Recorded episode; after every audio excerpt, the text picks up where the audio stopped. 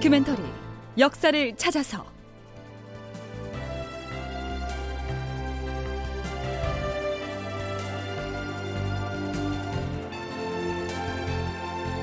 제 754편 파천의 책임 누가 질 것인가?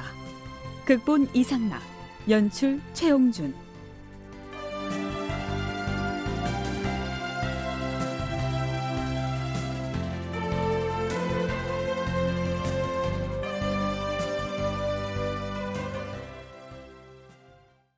여러분 안녕하십니까? 역사를 찾아서의 김석환입니다. 임진년인 서기 1592년 음력 5월 초사흘 국왕인 선조가 대소신료들과 함께 몽진을 떠나고 없는 한양 도성에 침략군인 일본군이 속속 발길을 들여놓습니다. 모두 성안으로 진격하라!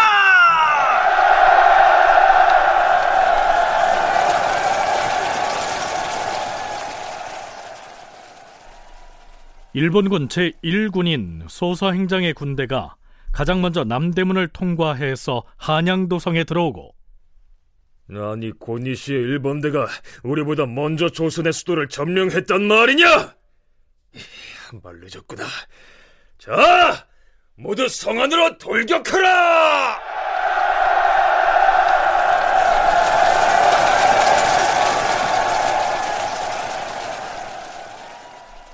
두 번째로 가등청정이 이끄는 제2군도 아무런 저항을 받지 않고 동대문 즉 흥인문을 통해 한양에 입성합니다. 조선왕조실록을 비롯해서 징비록 등 여러 기록에는 일본군이 각각 세 갈래 길로 나누어서 한양에 진격하였다 라고 하는 대목을 유난히 강조하면서 그 경로를 꼬박꼬박 기술하고 있습니다. 이렇게 말이죠. 당초에 일본군은 동네에서 세 길로 나누어 진격하였다. 한 길은 중도로서 양산, 밀양, 청도, 대구, 선산을 경유하여 상주에 이르렀다가 이 일의 군대를 패배시켰다. 다른 한 길은 좌도를 택하여 장기 기장을 거쳐 울산을 함락시키고 경주, 영천, 군위를 지나 문경으로 진출한 다음 조령을 넘어 충주로 침입하였다. 이들은 다시 충주에서 두 갈래의 길로 나누었는데 하나는 여주로 가서 강을 건너 경성의 동쪽 길로 진출하였다. 또 하나는 죽산과 용인 쪽으로 나아가 한강에 이르렀다.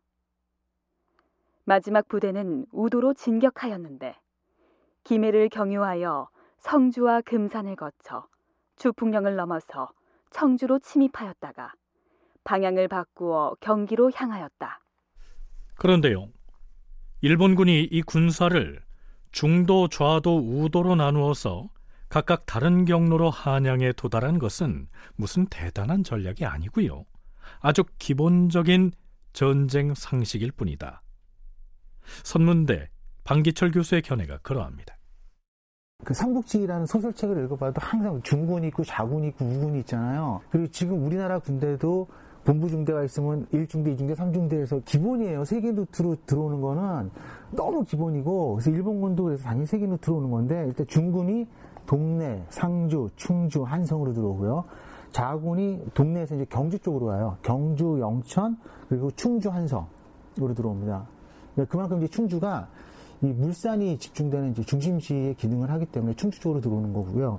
그 다음에 이제 우군이 다대포에서 추풍령을 넘어요. 그러니까 약간 우회해서 들어온 거죠. 왜냐하면 이제 이게 막힐까봐, 아, 막힐까봐. 그 다음에 이제 이 수군이 이 서해안으로 해서 이렇게 해서 들어와서 육군과 이제 합치려고 이런 작전으로 오는 건데 사실 이게 크게 뭐 대단한 작전이 아니에요.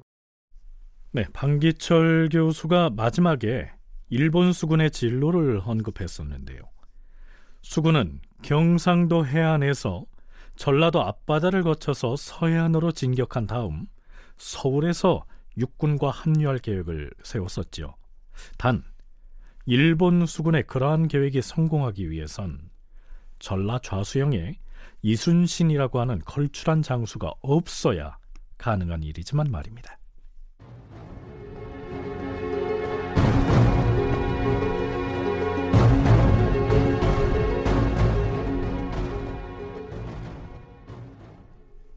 임진년 5월 초사흔 날에 서울은 이미 일본군의 수중에 떨어졌습니다.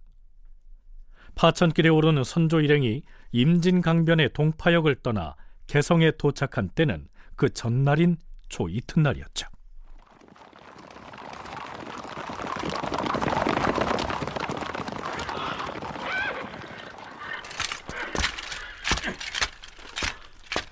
주상전하, 신 함경남도 병마설도사 신하리옵니다. 신이 병력을 거느리고 왔사오니 이제부턴 신이 전하를 호위할 것이옵니다. 도성을 떠나올 때 선조를 수행하던 호위병들이 제살길을 찾아 도망을 쳐버려서 국왕의 행차는 매우 초라했었는데요. 함경남도 병마사가 군사를 이끌고 달려왔으니까 반가웠겠죠. 어, 그래 그래. 이제는 과인이 남문으로 나가서 이곳 개성의 원로들과 군민들을 안심시켜야겠다. 안내하라.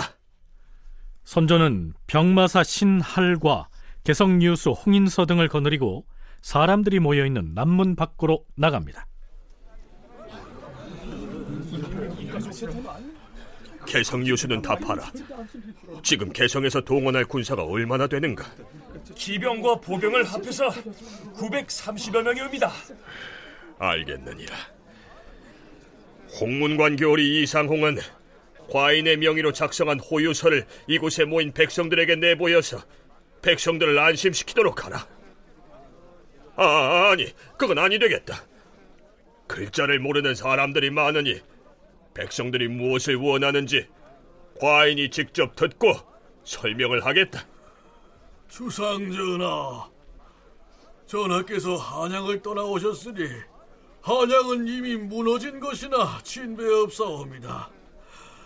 만일 전하께서 또다시 이곳 개성마저 버리고 떠나신다면 사태는 더욱 수습하기가 어렵게 될 것이옵니다.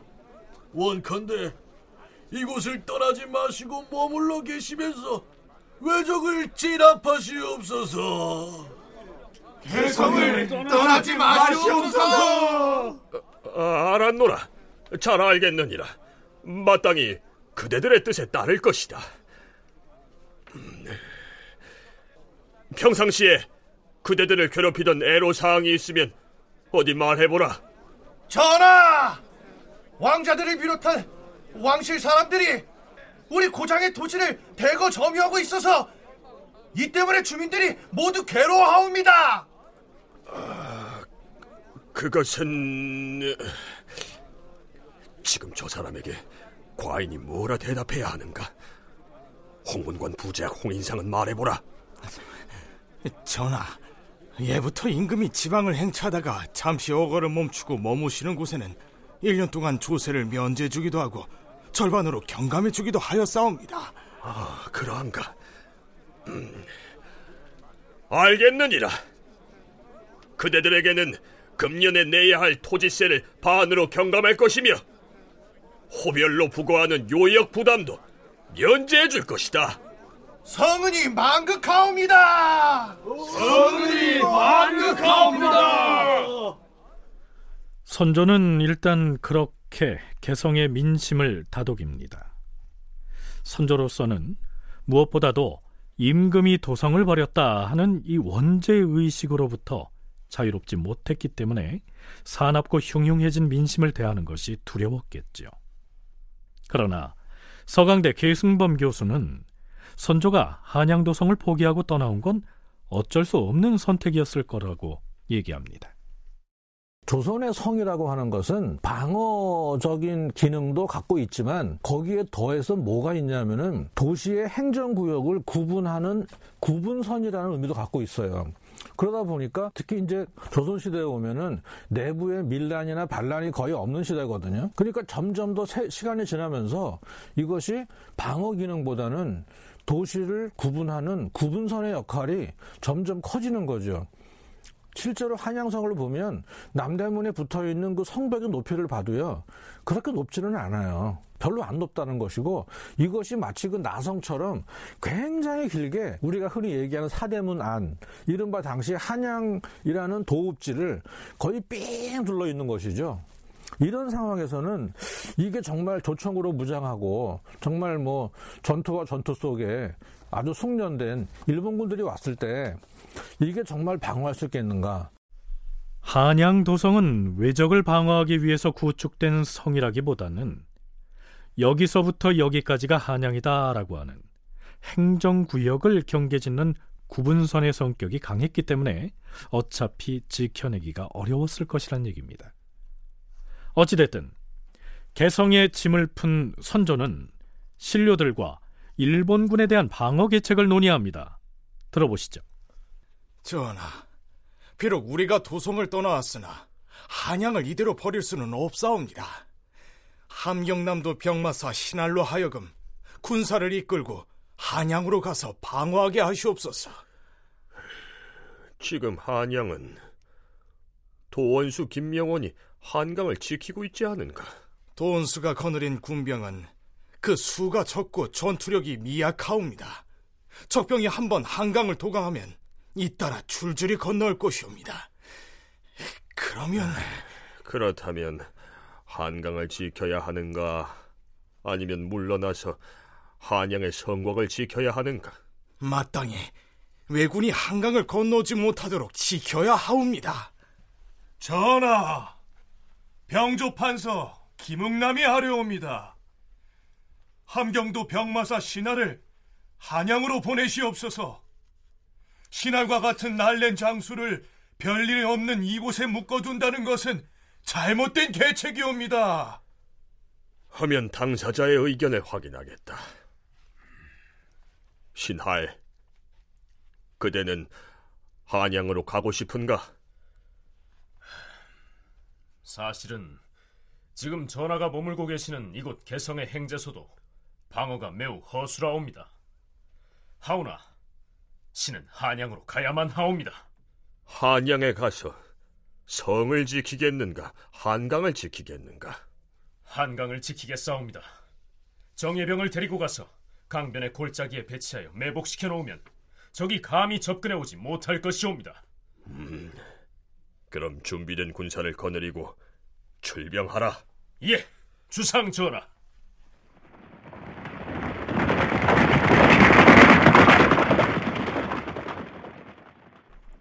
그러나 개성에서 이러한 논의가 있은 지 한나절도 지나지 않았어 일본군은 이미 한강을 건너 한양 도성을 접수해 버리기 때문에 신할이라고 하는 장수를 보내서 한강의 방어를 강화해 보겠다던 계책은 그저 비일 공짜의 공론이 돼버린 것이죠.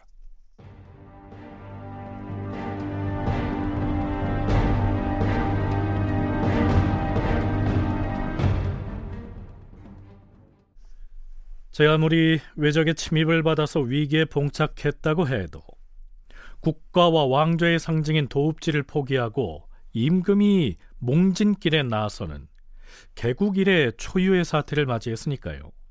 어떻게든 그 책임 소재를 한 번은 따져야겠지요. 선조가 임시로 머물고 있던 개성에서 바로 그러한 논의가 시작됩니다. 주상 전하, 사헌부와 사관원 등 양사의 간관들이 논의를 한 결과 영의정 이사내를 논액하여 먼 곳으로 찬출시키기를 감히 아뢰기로 하였사옵니다. 이사내는 영의정의 자리에 있으면서 전하께 제일 먼저 파천을 주장했으니 그 죄가 크옵니다. 과인이 여러 신료들과 파천을 결정하던 날 영상이 과인에게 간하여 파천하지 말도록 말리지 못했던 것은 사실이다. 하지만 그것이 죄가 된다면 영상뿐만 아니라 유성룡에게도 책임을 물어야 할 터인데 어찌하여 유독 영상만을 논액하고 유성룡은 언급하지 않는가? 만약 영상을 죄 준다면 유성룡까지 아울러 파직해야 할 것이 아닌가? 이렇게 되자 파천의 책임이 누구에게 있느냐 하는 문제로 경론이 벌어지게 됩니다. 엄밀히 말을 하면 그 책임은 임금인 선조에게 있었지요. 계승범 교수의 얘기 들어보시죠. 지금 도성을 버리고 피난 온 거 아닙니까? 누가 책임을 져야 하겠는가? 사실은 엄밀히 말하면 책을 위에 있는 국왕 선조한테 책임을 물어야 하지만 뭐 대간이 지금 뭐 뭐라고 책임을 묻겠어요. 그러면 결과적으로 뭐냐면은 그 밑에서 같은 사대부 출신 이른바 영의정에 대해서 탄핵을 할 수밖에 없는 것인데 선조는 그러면 왜 이렇게 물귀신 작전으로 이 사내를 옹호하느냐 하면은 엄밀히 말하면 우리가 어전에 의해서 기록상으로 볼 때 도성을 버리고 일단 급한 불을 끄고 잠깐 몽진 갑시다라고 말을 처음에 입에 올린 사람이 이사내지만 사실은 그것은 이건 추정이지만 누구보다 도성을 버리고 빨리 피난 가고 싶어 했던 사람은 국왕 선조죠. 애당초 파천을 가장 절실하게 원했던 사람은 선조 자신이었고요. 선조는 출발 단계에서부터 아예 압록강을 건너서 명나라에 내부하는 것이 자신의 본심이라고까지 토로하지 않았습니까? 자, 이 논쟁이 어떻게 이어지는지 살펴보시죠. 과인은 영상에게 죄를 줄 수는 없다. 천지 귀신이 위에서 다 내려다보고 있거늘 누구는 죄를 주자 하고 누구는 보호를 해주자고 하니 어찌 이럴 수가 있는 것인가? 전하, 어찌됐든 왜군의 변란에 제대로 대응하지 못하고 방비가 매우 허술하여 이 지경에 이르게 하였사오니 대신들 모두에게 죄를 주어야 마땅하옵니다. 한 사람은 죄를 받고 한 사람은 면해주는 것은 아니되옵니다.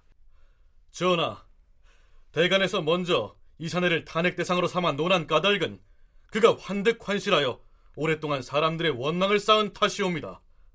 환득환실이란 어떤 일을 가리켜서 한 말인가? 분명하게 말하라. 상벌은 분명히 해야 한다. 환득환실. 좀 어려운 말인데요. 벼슬을 얻기 전에는 어떻게 하면 관직을 차지할 수 있을까를 걱정하고 벼슬을 얻고 난 뒤에는 행여 그 자리를 잃지나 않을까 조바심하는 것을 일컫는 말입니다. 아마도 그동안 이산의 성품과 처신을 비꼬아서 한 말이겠죠. 사헌부, 사관원, 홍문관 등 3사가 함께 의논을 하였사온데 유독 이산의만을 논핵하는 것은 그 이유가 있을 터이옵니다. 죄를 균등하게 주어야 한다는 말씀은 지극히 당연한 말씀이오나 이산에는 오랫동안 인심을 잃었고 유성룡은 사람마다 그를 총망하고 있는데 두 사람을 함께 파직하신다면 민심이 놀랄 것이옵니다. 군사의 일을 태만하게 처리해서 실패에 이르게 한 죄는 유성룡이 더 무겁다. 그렇지 아니한가? 선조는 이산해를 적극 두둔하면서 그에게 책임을 물을 것이라면 유성룡도 함께 처벌해야 한다는 뜻을 굽히지 않습니다. 선조가 이렇게 뜻을 굽히지 않는 데에는 그럴 만한 배경이 있었죠. 방기철 교수의 얘기입니다. 국정을 총괄한 사람은 영의정이죠. 그 이산에 맞아요. 그 당시 그 유성룡은 뭐냐면 자의정 겸 병조판서예요.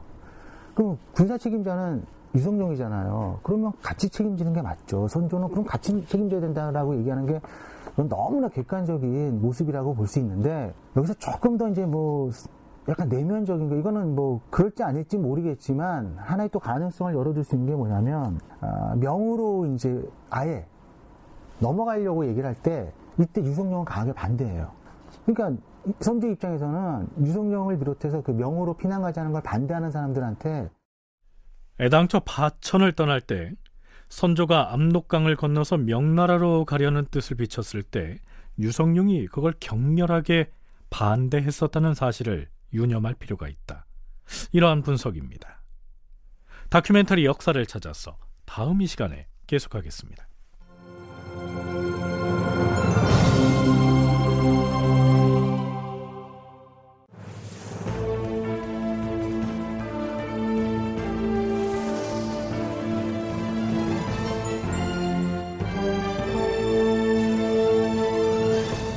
다큐멘터리 역사를 찾아서 제 754편 파천의 책임 누가 질 것인가 이상락 극본 최용준 연출로 보내드렸습니다.